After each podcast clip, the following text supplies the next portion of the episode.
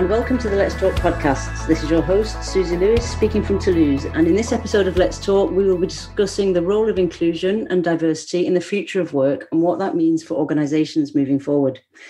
Today, I am delighted to welcome Amina Folarin, the Global People Director of Oliver Agency and a seasoned HR professional and a professional coach. Amina, welcome to the show. Thanks for having me, Susie. It's a pleasure. I mean, we met in the coaching space and we're both on a quest, I think, to introduce a more collaborative and inclusive culture in organizations, as well as more equality and respect.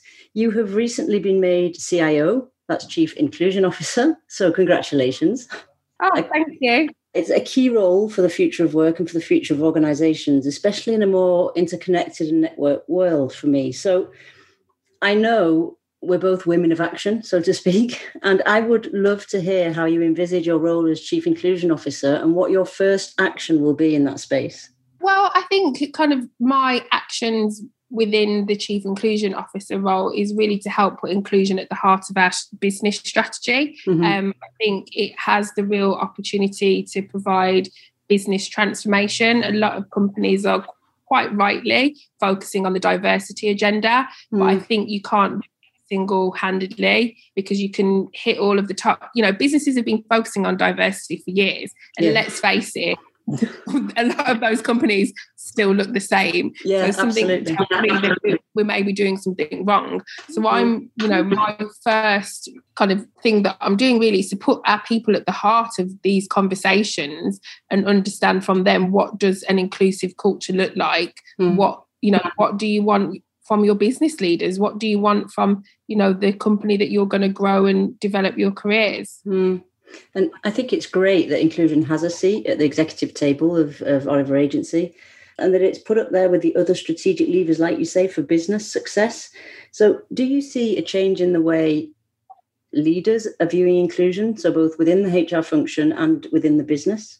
Absolutely. I think you know it's it's a challenge. I think mm. that a lot of businesses don't know how to approach it. And I think also it's a field that's evolving and we're constantly learning. You know, yeah. even though I'm in this role and think I might know a thing or two about a thing or two, my team, I learn something new every day from my team, language that was maybe acceptable last year that perhaps we're looking at differently this year, constantly challenging ourselves to say, right, if we take this action there, mm. who feels excluded by that action. So I think it's good that, you know, inclusion has that voice now. And I hope that momentum continues and that it doesn't die off. And I think, you know, you've got two camps of leaders still. You've got those that are doing, you know, inclusion and diversity or diversity and inclusion, depending on which way they look at it, mm. because they know they have to. And yeah. the one that are, you know, to be seen to be ticking the right boxes.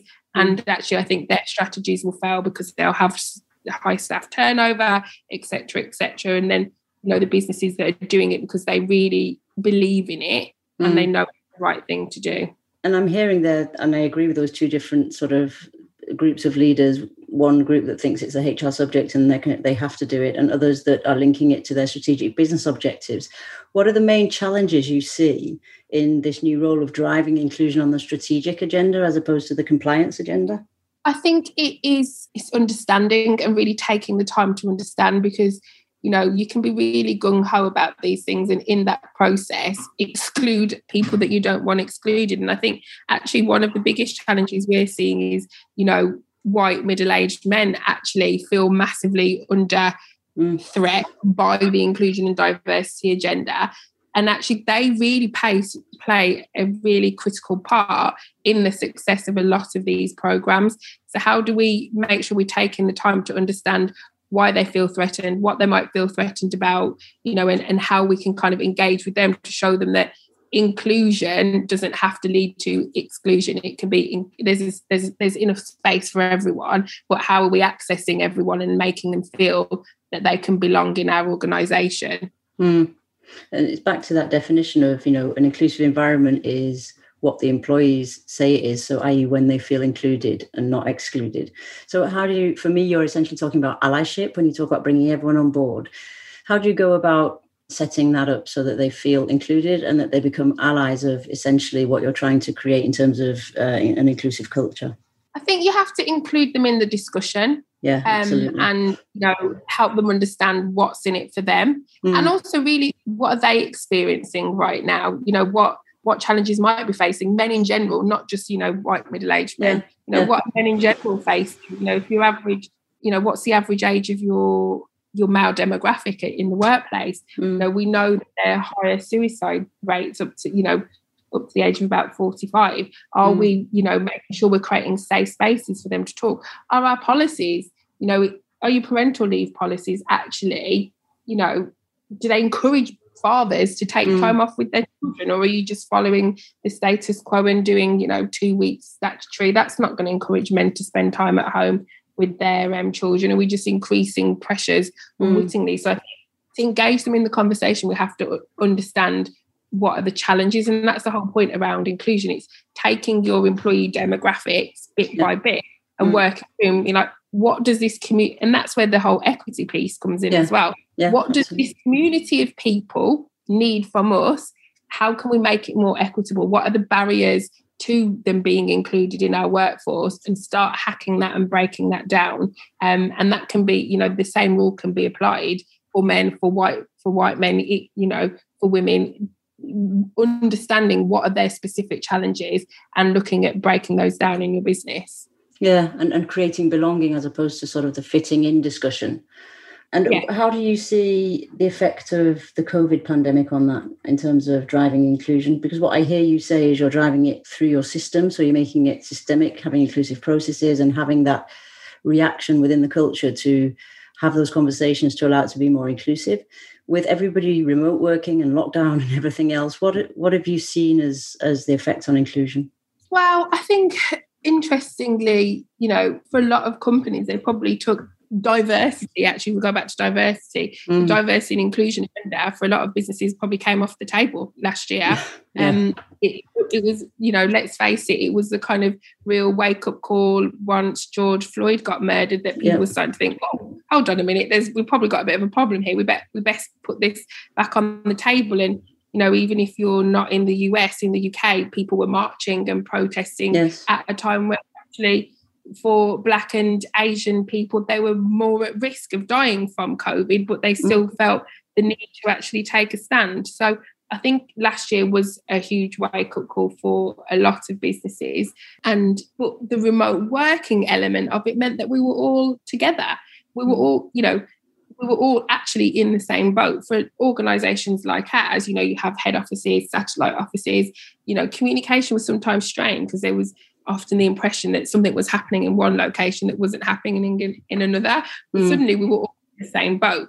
What I would mm. say about you know the pandemic is the boats with very different sizes for, yeah. for a lot of people. So that was the piece again. Going back to inclusion is understanding that just because we we're all work, remote working, the impact of remote working was not the same for everyone, and, and you know, and still isn't. So just because it worked for you know that mum that suddenly lost three hours out of her commute, mm. Mm. you know, what about that person that a one bedroom flat with their partner and suddenly they're both working from home without any equipment to do that?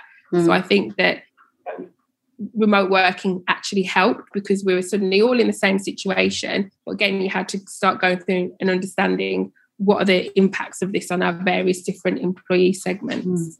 So, so I think it. I agree with you. It sort of leveled the playing field on one side, and then on the other side, you know that there are differences that we need to take into account. I'm a big believer in terms of inclusion and diversity within communities and organisations in looking at what we all have in common before we look at how we can use difference as, as a positive lever. What's your thoughts on that? I think it's yeah, first and foremost, we're all human and we all want to belong somewhere, don't we? Yeah. So we, yeah. we do. That's the reality. And so I think business leaders need to kind of find their secret sauce to help their people mm. feel like they can belong with them. Mm. And, you know, to do that, they have to feel that they their voices are heard in whichever way, you know, mm. businesses choose to do that. I think surfacing the employee voice is really important. And, mm. you know, from the lens my, my HR role, that's something that I've always tried to instill in my teams is that, you know, historically the role of the HR manager came about to represent the voice of the people to, yes. you know, the management teams. Mm. And I think over the last kind of, you know, as the world of work has changed, I think HR's fight to be at that top table, not mm. always, but sometimes forgets actually our history, which was, you know, for the people. So how do we make sure that we're bringing those elements of the people centric, people first nature, you know, back into the organization and, you know, back up to that top table while still delivering commercial value for the mm. business. Mm, absolutely. And can you can you give us a couple of examples of things that you've done in terms of people strategy to try and address that? Yeah, sure. So, I mean, we have multiple employee resource groups, which I which mm. are excellent mm. actually. Mm.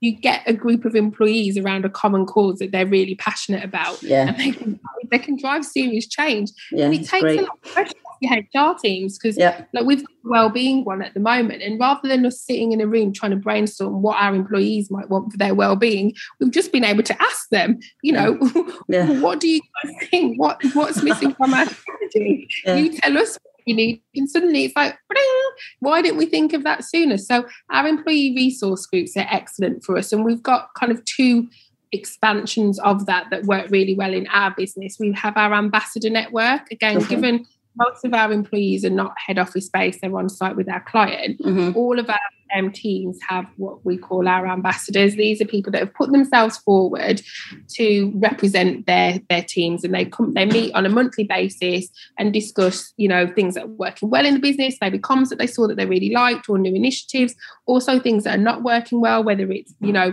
IT, the expenses policy, format of the company meetings, and the CEOs at every single one of those meetings. Wow, that's so fantastic. She's so connected to the people mm. via her ambassador network. She always understands what's going on in our business. So I think that was really and continue it just continues to evolve and get better actually they're a really core part of our people strategy and the two-way communication and also mm. it takes a lot of pressure off the line managers line managers are asked to do so much these yeah. days you know yeah. I don't know how they actually get time to do the jobs that they're they're hired for. So actually having these ambassadors that are helping you know give the communication back into the teams it's just one less thing for them to do. So our ambassador network works really well. And then um, more recently in the wake of kind of really wanting to drive cultural change around inclusion and diversity we set up what's called a change maker network. So again we went out to our business and said right if you've been inspired by you know anything that we've put out in the company meetings, our desire to be an anti racist organisation, our desire to put inclusion and diversity at the heart of what we do, let us know. We're looking for volunteers. And we, we had over 45 people wow. globally that okay. said, Yeah, I'm up for that. What what do you want from us? We want to be a part of this change. We want to, you know, Excellent. help um, help contribute to that. Mm. And they, again, we put them through a training program so that they could really understand not only the issues that might be impacting them, but issues that impact the LGBTQ plus community, the issues that impact the Black community, Jewish community, etc., etc. Really taking them on that journey.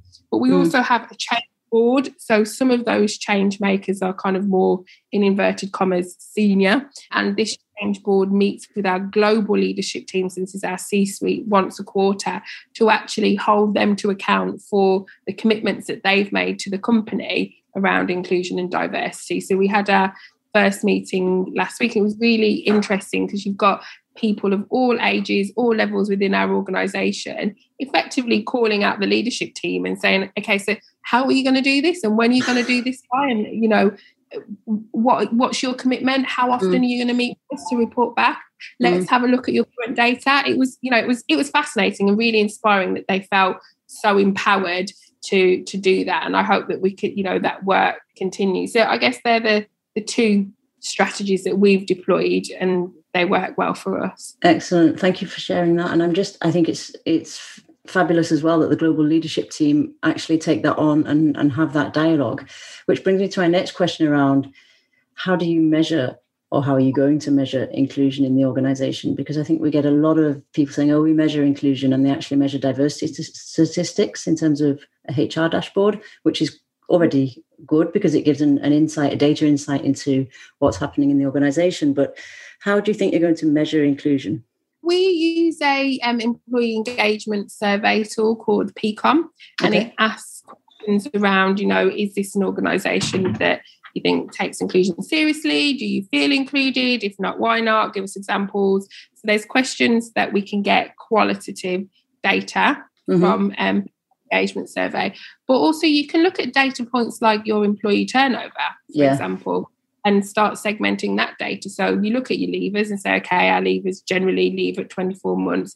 But what do those leavers look like? Is it all mm. of our new starters? Is it all of our black employees? Mm. Is it all of our non-black employees? People from other ethnic denomination? Who's leaving and how how quickly are they leaving? What are your promotion rates? You know, mm. if you've got if 25% of your business is are people of colour, yeah. what are they put do they get promoted at the same rate as your white employees? Mm. And how and if they don't, then you've got, you know, then obviously you've got a problem there. You need to look at perhaps why that's not, you know, why that's happening.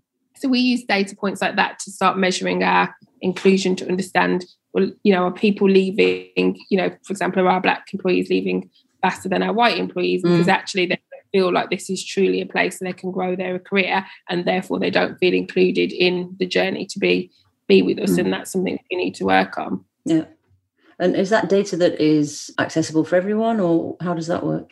The data is accessible for all of the leadership teams, um, the mm-hmm. diversity and inclusion team, HR teams, Excellent. and also our change board are aware of it. So it's pretty transparent, to be honest. I think, yeah. you know, there's no point, particularly in a subject like this, that I don't think there's any point in hiding behind it. We are where Absolutely. we are. Absolutely. There's no point in me getting up and saying to everyone, oh, you know, we're 45% of our you know senior leadership team are people of color and then every meeting you go into it's not like that. But it's much more meaningful if you say actually we're here today but we're going to get to here by the end of 2025 mm. and here are the steps that we're going to take. Pe- you, people are much more forgiving if they can show willing and you're updating on your progress in that yeah. space. Yeah.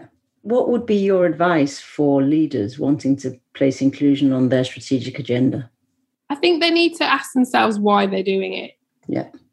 You know, and if they're really committed, because you know what, it's really difficult. Yeah. Um, and that's for someone that does it. You know, it's not my full time job, but it's really difficult and but in a good way. But it can be quite and there's some tough decisions that sometimes have to be made, some uncomfortable decisions. You yeah. know, so they have to really ask themselves why they want to do it and are they prepared to go on that journey, mm. and also to take, I would say, not take, not put it onto, you know, your HR director or your your inclusion and diversity lead or whatever the various roles are to educate you. Take yes. the time to educate yourself on some of the issues that your people might be facing. And once you've got an understanding of it, then it's easier for you to be a true champion and ally and be like, okay, I get this now. I might not have all the answers, but now I can bring in, you know, the experts to to help me on that journey. Mm. And you know, I love the fact around the accountability for your own personal journey as a leader. You know, it's it's not something that you just train on in a day and you know find the answers. So I think it's really interesting around the holding courageous conversations and, and the fact that a leader needs to be in a different leadership style almost to, to deal with a more inclusive environment. How do you see your leaders shifting towards that and, and do the L&D department sort of support them in that?